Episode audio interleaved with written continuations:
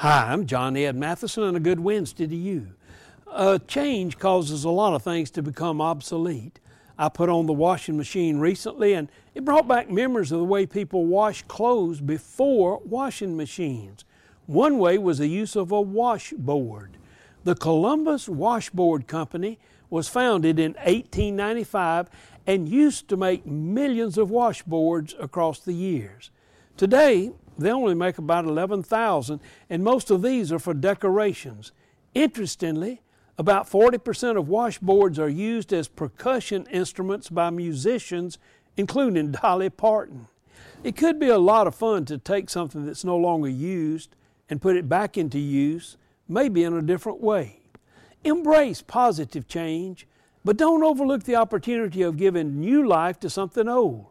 How can you do that today?